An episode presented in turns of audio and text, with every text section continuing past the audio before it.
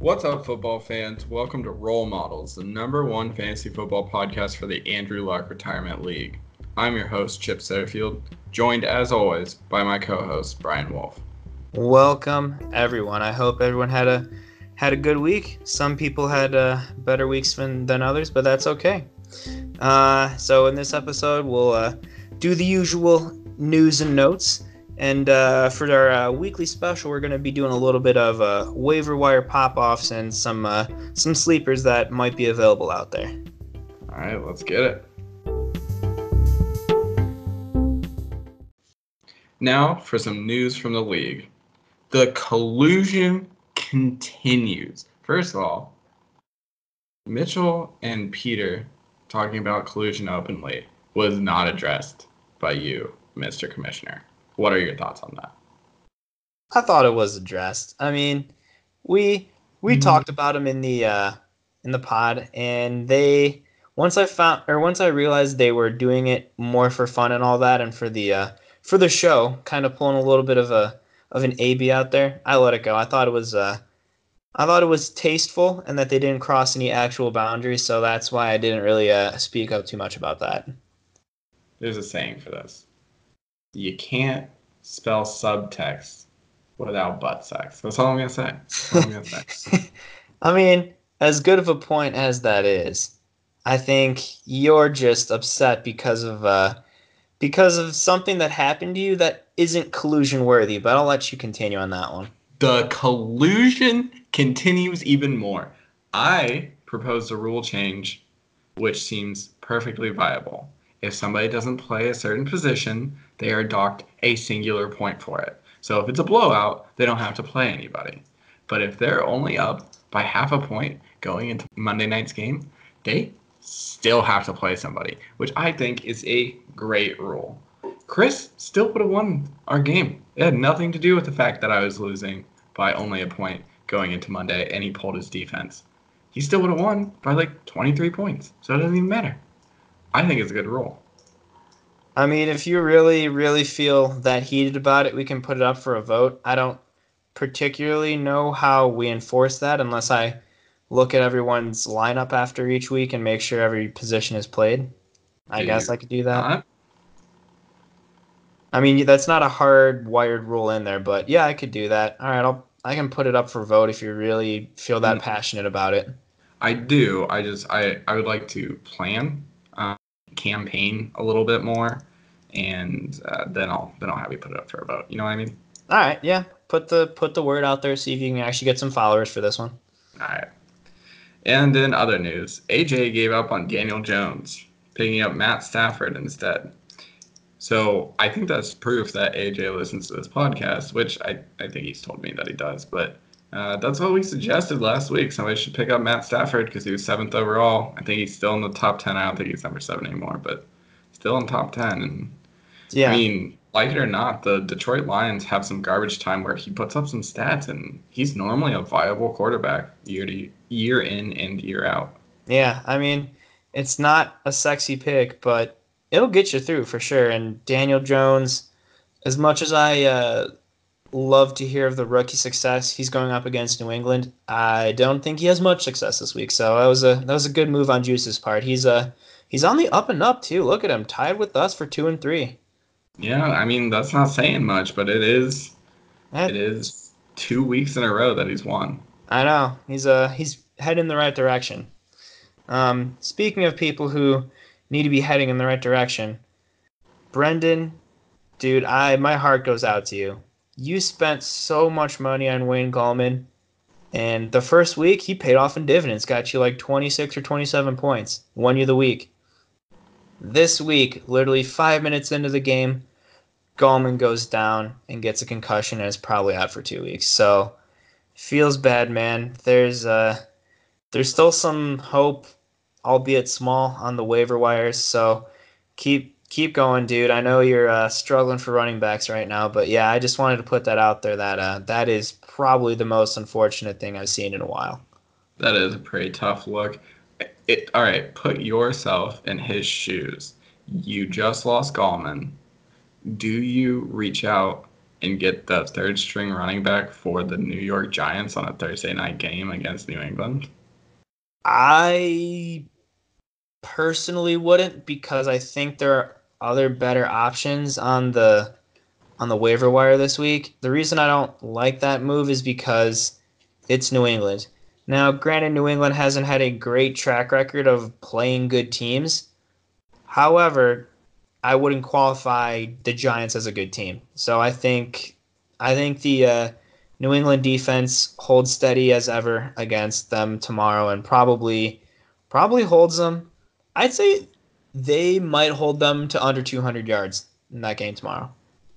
Mm, I could I'm not confident about that.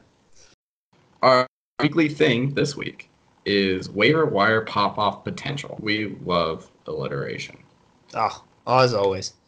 So the first one we'll talk about is, well, I think it's your point. Yeah, no, I got you. All right, so we're gonna gonna start things off with Brandon Bolden. Now he's not really a big guy out there, but last week he got himself some ten points against Washington, and he's on New England, which is rolling right now, and they're playing the Giants, which haven't had a good defensive stand this year. Um, my point is though is that Brandon Bolden he might be a sneaky start this week depending on if uh, Rex Burkhead plays or not. Now he's a pretty conditional play because of that, but I think if Rex Burkhead is out, and you'll find out by tomorrow if he is or not. I think he'd be a, I think it'd be a start if you're in desperation right now. So, sort of staying in New England, are you in full panic mode with Sony Michel? No, I'm not in panic mode at all. I'm putting him in this week. Are you really? Yeah, Dude, I feel like they're not using him like they should be using him. I, I'm figuring out how they're using him. I don't like it, and he's very much going to turn into a week to week play, which again sucks. It's not what I drafted him for, but I think he, I think he's a viable option when you have one of the three running backs out for the week. And again, it sucks, but it's a reality I've come to know with him, unfortunately. Gotcha, gotcha. All right, well, moving on to another running back that I think could be a legit play off the waiver wire this week is Adrian Peterson. Now, I spent a lot of time this week thinking about whether or not to pick up Adrian Peterson. Is he 30 something? Yeah, I think so. Did he beat his kid back in the day? Yeah, we don't talk about that anymore. Is he a legitimate play? I have no idea. They fired their head coach, Jay Gruden, over there in Washington.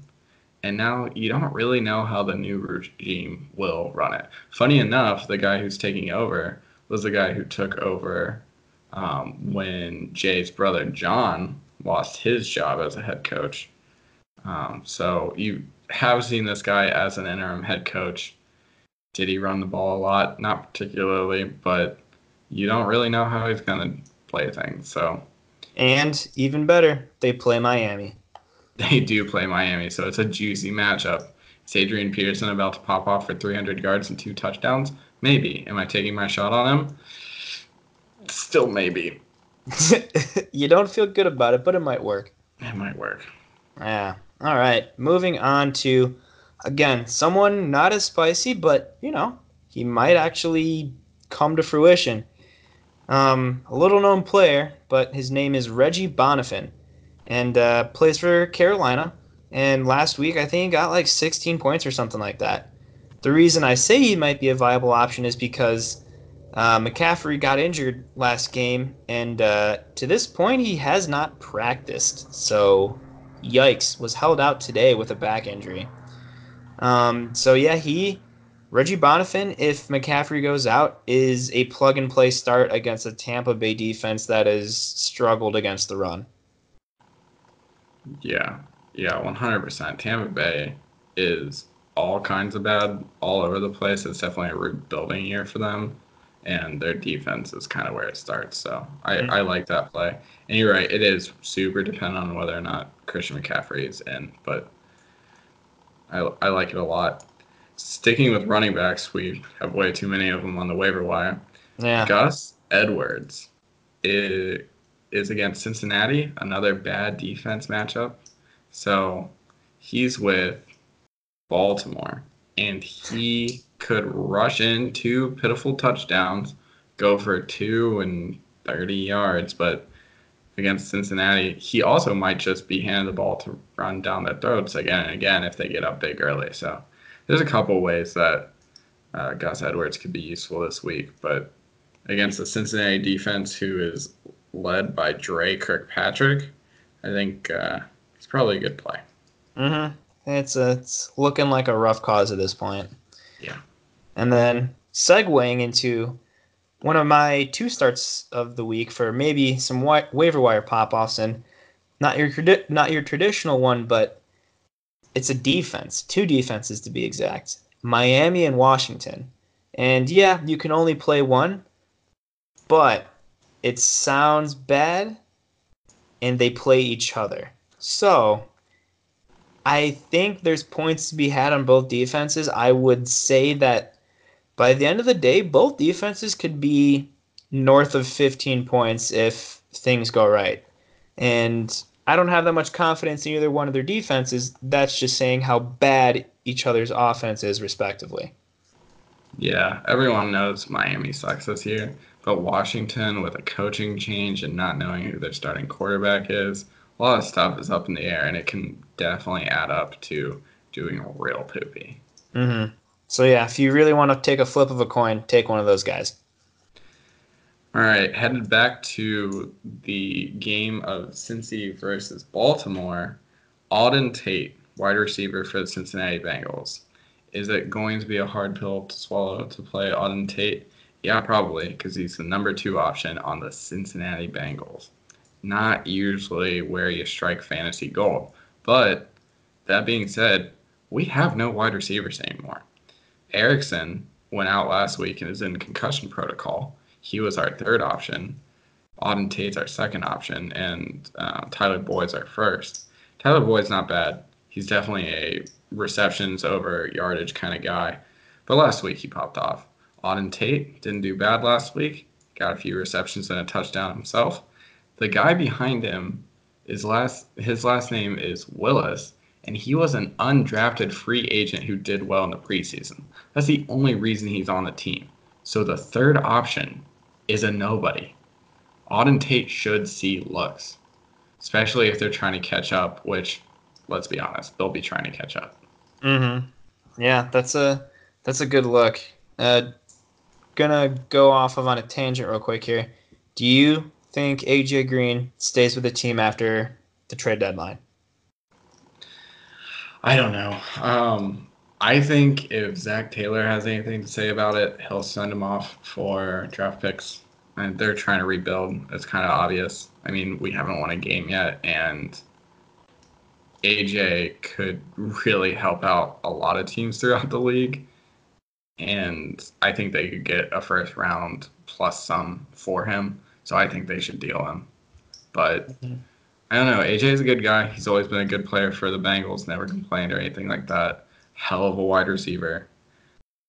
I don't know. I I don't want to see him go, but at the same time, I don't think we're going to do anything even with him. So I, I could definitely see them dealing him this year. Yeah, fair enough.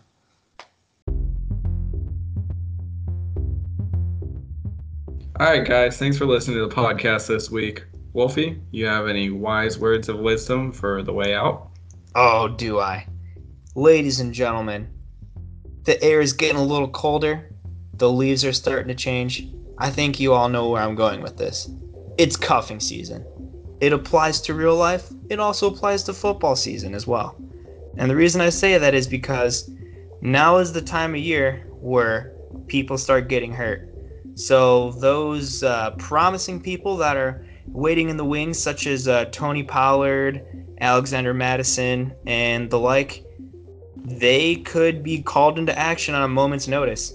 And you don't want to be left out of that. So that's my advice for the week. Take a look on those waivers, see who's the uh, second up on a lot of teams, especially when it comes to running backs, and see if you got the room to stash them for now because they may be worth their weight in gold in the future. Wait, so what was the real life thing? It's coughing season.